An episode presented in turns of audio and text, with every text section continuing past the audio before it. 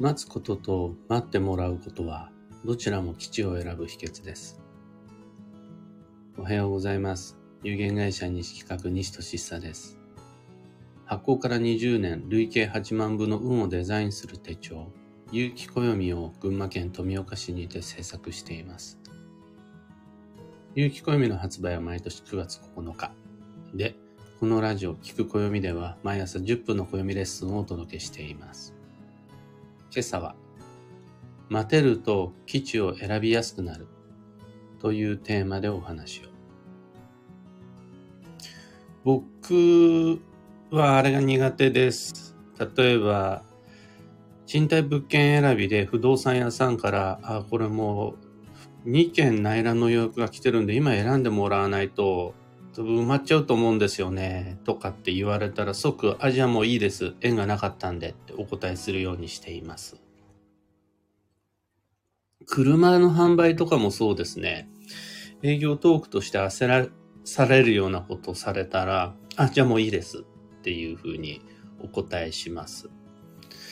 あのー、まあ、十中八九そういうのって、マニュアルに書いてあるような、はったりそうすることで購買意欲をかきたせさせられるっていうのもあるんですが、中には本当にそういう場合もあると思うんですね。もう今選んでもらわないと間に合わないですよっていうやつあると思うんです。これが何ヶ月も前から決まっていたような期限を直前になって知って明日までにとかだったら話は全然別なんですが、そうじゃない選択を迫られて、早くし、早くして、早くしてもう明日にはダメだよとかっていうふうに言われた時には、あ、もうそれ縁がなかったということで、ってしています。理由はもうただ一つで、待てる人が基地を選べるから。待てる人じゃないと本当の基地を選べないから。待つことのできない自分は、基地を選ぶことができない運、流れに乗ってしまうからっていうのがあります。何らかの理由によって、自分の計画、自分の思い通りの計画実行が難しい時に、結構押し通す。無理にやる。でもなく、また諦め、投げやり、中止でもなく、待機保留延期。待ってもらう。自分で待つ。この選択肢を持てるかどうかで、その時点で大きく運に差がつくと考えられます。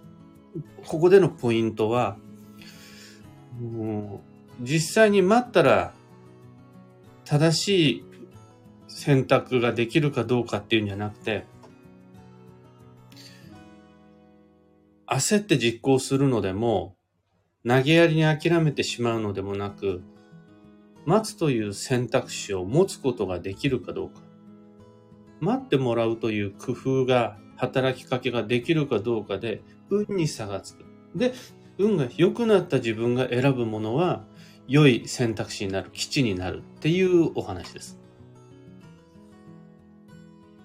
なので、どちらかといえば、正しい選択の仕方というよりは、運の上げ方のお話です。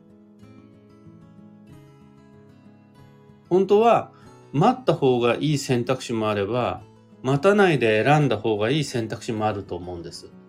それは全く別の話で、どうやって運を上げるのかっていうと、待つという選択肢を持てるかどうかで決まるっていう感じです。機会を改めて仕切り直すという選択肢を持てるかどうか。そのためには自分が自分で自分を待たせるだけじゃなくて、取引先であるとかパートナー、家族、お店の人に待ってもらうという働きかけができるかどうか。それができた時点で運がトンって上がります。そっちの方が偶然の必然を捉えやすくなる。なぜならば自分の運が一段階上がるから。変な話。雨が降ろうが槍が降ろうが選択するじゃなくて、晴れの日を待つことができるかどうかで、洗濯物の乾きは良くなるじゃないですか。だから、晴れの日の洗濯が吉っていう話ではないです。晴れたら洗濯しようって思える自分がいるかどうかです。また、調子が悪いなら、回復を待ってから行動した方がいい。これは当然の話で、運の話ではないです。それは元気になってから動いた方がいいよねっていうのは、でしょうねっていう話なんですが、自分の運を上げるためには、今は調子が悪いから、戻ってくるのを待ってからやろうって思えた時点で運が上がる。なんですが、それを、それがね、なかなか難しいのが運というやつで、雨が降ってるのに洗濯しないと気が済まなくなっちゃうんですよ。停滞期って。あとは、常に焦らされるような選び方しかできないとか、調子が悪い時に限って動かざるを得なくなっちゃうとか、待つことができない、待ってられない、待ってもらえないという流れに陥ってしまうのが運だと思います。待てって言われるのは運は悪くないんですよね。行け、焦れ、もっと早くって言われるのは実は悪運のシナリオです。退去保留延期という選択肢をそこで半ば強引にでも持つことによって僕たちは自分の運を整えることができます。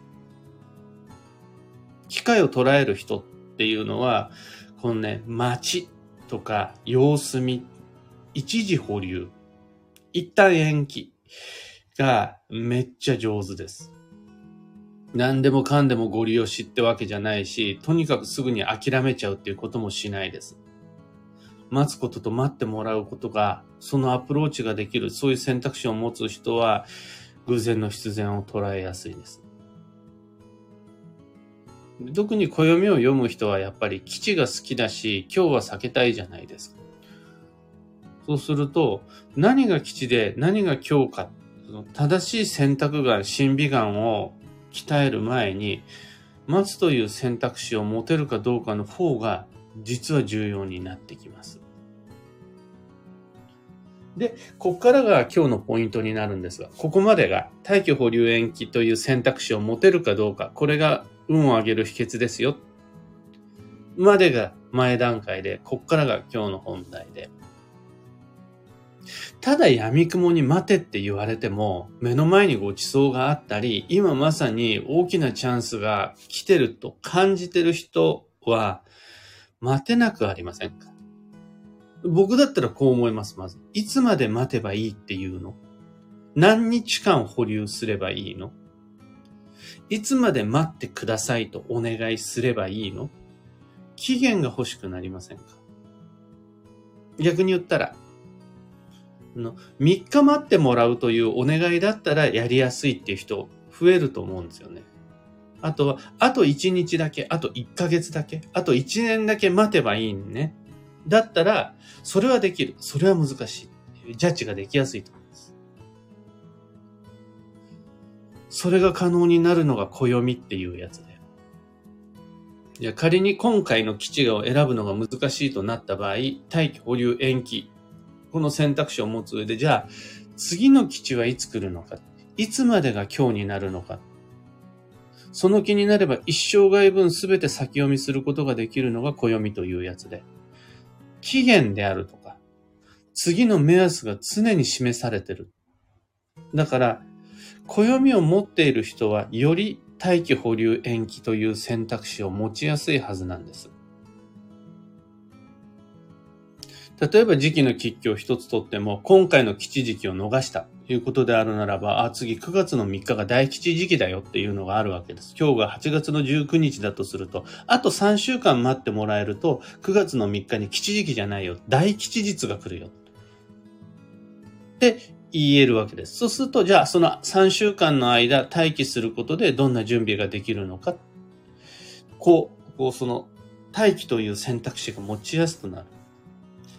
で、いや、9月の3日では、ちょっと早すぎるということであるならば、あ、その先に今度、お彼岸中に大吉日ありますよっていう感じで、常に暦は先先先が示されているので、今は時期の吉凶のお話をしましたが、方位であるとか、運勢、縁の年、仕事の年、いろいろなものを先読みしていくことができるので、結論、大気保留延期という選択肢を持って自分の運を底上げするために暦は便利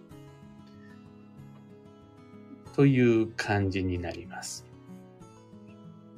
今朝のお話はそんなところです。二つ告知にお付き合いください。まず、有機暦先行予約限定セットをご注文の皆様。5月5日にご注文いただいた分はすでに発送を終えて、早ければ昨日には、遅くとも今日には届く予定です。5月6日のご注文分も順次お届けいたします。昨日の時点では半分以上は5月6日中古注文分発送できています。が、全部は終わんなかったんですよね。なので昨日は残業して、すぐに送れるように発送手続きまでをして、この後、黒猫さんにお願いをする予定です。書店やご委託店舗でのご購入はもう少しお待ちください。一般発売日は9月9日となります。次に、東京での鑑定会に関して、月に一度第4水曜日に東京の青山にてお待ちしています。次回の開催は2023年8月23日の水曜日、来週水曜日です。予約サイトが不調です。なので、メールでご予約受けたまわります。詳細と申し込み先は放送内容欄にリンク貼り付けておきます。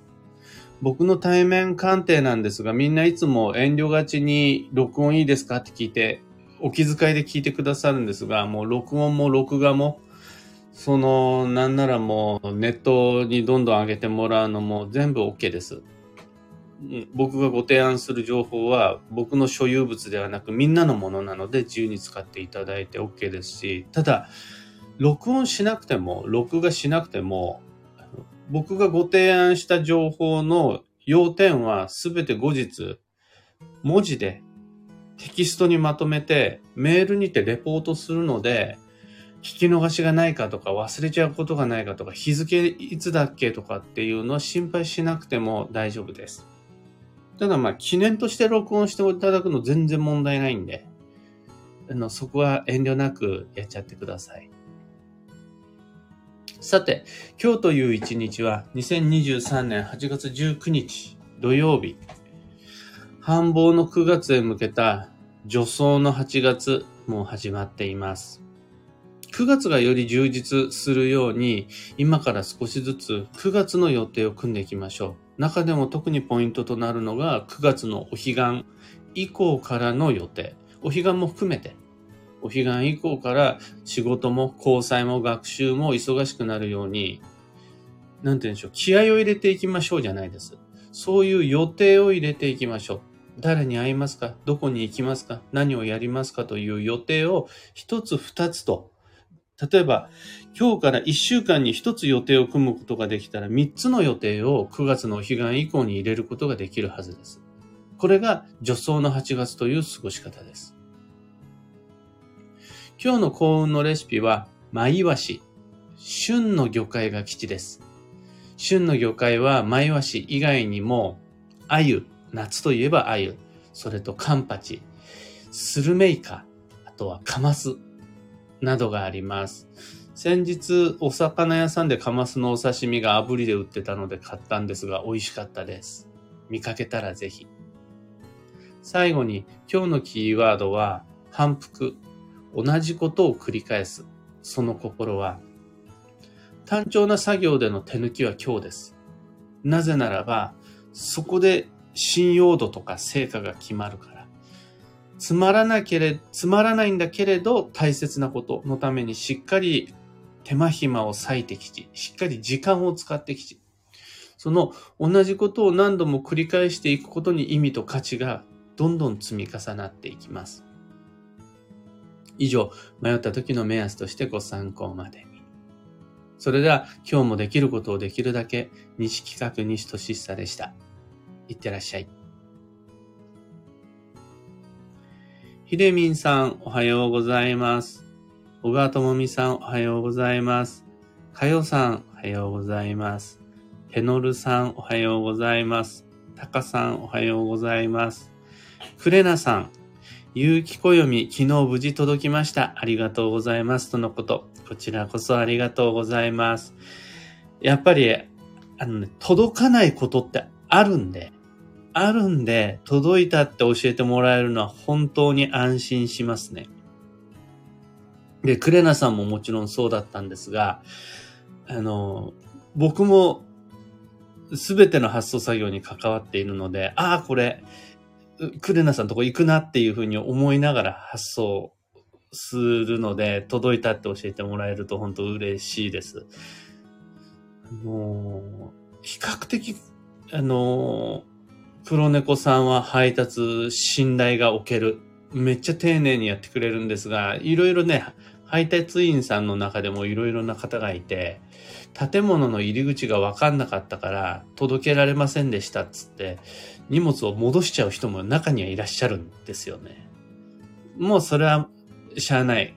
こればっかりはそういうもんかなっていうのがあるので、本当あの、ちゃんとみんなの手元に届くまではいつも実はハラハラだったりします。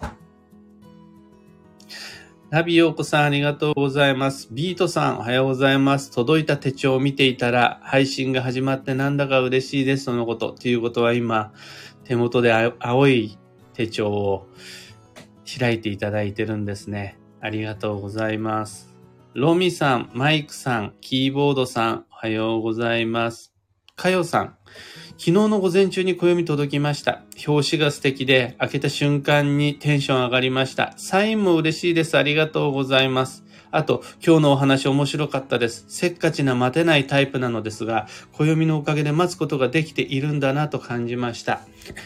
とのこと。いつもありがとうございます。あのー、今回の暦、表紙はもう皆さんご存知の通り、みんなの力を借りて作ったので、ご存知の通り、いろいろなメッセージが込められているっていうのは、ご承知の通りなんですが、中身もね、地味に何の予告もなくめっちゃ変えてるんですよ。寄せばいいのに、時間が足りないって言いながら、あともうちょっとここ、もうちょっとここってデザイナーさんを泣かせて、いろんなところに細工がしてあるので、去年との違い、比較してみてください。あと今日のお話なんですが、せっかちな方って、決して悪くはないんです。あの今日もお話しした通り、本題の中でも言った通り、あの、一歩早めて選ぶことが正解な時もあるんで。その、待った方が正解っていう話ではないんです。気長な方が運がいいではないんです。そうじゃなくて、自分の運の運を上げるための手段の一つとして、退去保留延期という選択肢を持つっていうのがあるんです。その結果、待った結果、間違ったものを選んじゃうことだってあるわけですよ。特に締め切りが過ぎたらやっぱりダメだったっていうことはあるじゃないですか。でも、それでも、無理なく待機保留延期できたというその実績は自分の運の底上げに役立ちます。そこで、自らの自分らしさとかマイペースを乱してまで手に入れた正解。それが本当の意味で運がいいかどうかっていうことになると、結構微妙になってくるんですよね。でも僕は嫌なんですよ。ただ待てって言われても、それ、そっちの都合だろうがっていうふうに思うタイプなんで、そういう時に自分でまず確認するのは、待てって言うけど、じゃあ、いつまで待てばいいの？次のチャンスはいつなの？今度はどのタイミングで再び選択すればいいの？っていうのを先読みして、あ、じゃあ明日なのね。来月なのね。来年なのねって締め切りを切ってもらいさえすれば、僕のような無計画なタイプでも少し待ちやすくなる。そうすると、待てる人はより基地を選びやすくなるっていうのが今日のお話です。なんか今5分でまとめた話の方がわかりやすい気がしてきたな。なんとか、あの、今日聞いてくださった方、ここまで、ここまで聞いてもらえますように。前半より今話した方が多分わかりやすかったです。メグさん、おはようございます。昨日届いた暦の封筒を今朝ワクワクしながら開けました。書籍、いつかはあなたも先祖になるを早速読みました。目から鱗が落ちまくりで、ものすごく参考になっています。猫ポスの宛名欄に添えられた一言を切り取り、本の裏表紙の内側に貼り付けました。本当にありがとうございました。とのこと。ありがとうございます。もう、いつかあなたも先祖になるは、先行予約のオプションとして選んでもらえた小冊子で、その、これからのね、供養に関してご紹介しているんですが、そう、それが正解という意味ではなく、それがこれからのスタンダードになっていくっていう感じで書いてあります。前のやり方が間違ってたという意味ではなくて、いつまでも同じやり方が成立することはないよ。だって時代は変わってるんだからという感じでのメッセージなので、のうまく取り入れていただけると嬉しいです。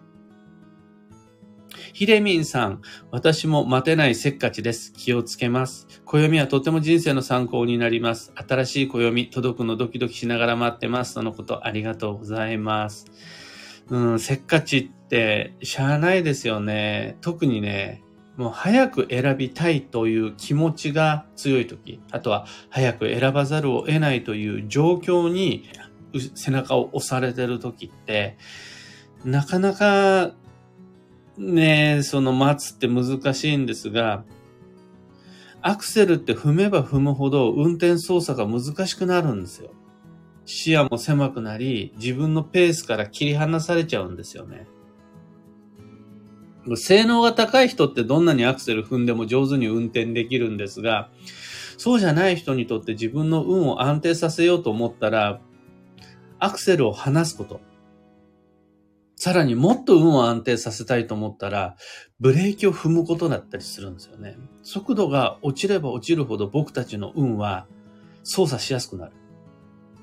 特に90度に方向転換、180度に方向転換したいと思った時には完全停止をするのが一番楽なんですよ。最も摩擦係数が低くなる。一番ハンドル操作をしやすくなるのが待機、保留、延期。そこで運が変わる。そこで運が上がるんですよね。というわけで、の必殺、待機、保留、延期は、ぜひあの、結局は GO っていうことになったとしても、待機保留延期という選択肢を持った状態で、やっぱり行く。にできると運はちゃんと上がります。小川智美さん、中身の変更いくつか気づきましたよ。昨晩今年のと見比べて見てました。来年の有機暦早く使いたくなってます。とのこと。ありがとうございます。のページ構成はそこまで変わってないし、ページ数は全く一緒です。ただ同じページでも、もうなんなら目次からちょっと変わってたりするんで、の、なるべくね、またここ変わってる、またここ変わってるってなっちゃうとみんなどこ見ればいいかわかんなくなっちゃうから、なるべく変えないようにフルモデルチェンジじゃなくてマイナーチェンジでいこうと思ってるんですが、そうするとね、今度変わったところが分かりにくいっていう部分も出てくると思うので、その、さ、中身の変更を探す冒険、しばらくはお楽しみください。また、来年の有機暦、つまり2000有機暦2024はもう今からどんどんどんどん使っていただけるように、いろいろイベントを考えています。例えば、その最も代表的なやつが開運ドリルワークショップなんですが、もう今から2024年の行動計画を立てていきましょうっていうイベント。これがね、すべてのコンテンツが出揃うのが10月になるんですが、もう9月中からどんどんどんどん始めていくので、9月中からその動画を上げていって、10月になったらすべての動画が出揃っていく、配信が出揃っていくという形にしたいと思うので、あの、もしよろしければ開運ドリルご参加いただけると、9月中から来年の暦を使っ、一緒に使っていただけるようになるはずです。楽しみにお待ちください。スタッカートさん、おはようございます。いつもありがとうございます。というわけで、今日もマイペースに運をデザインして参りましょう。僕も行って参ります。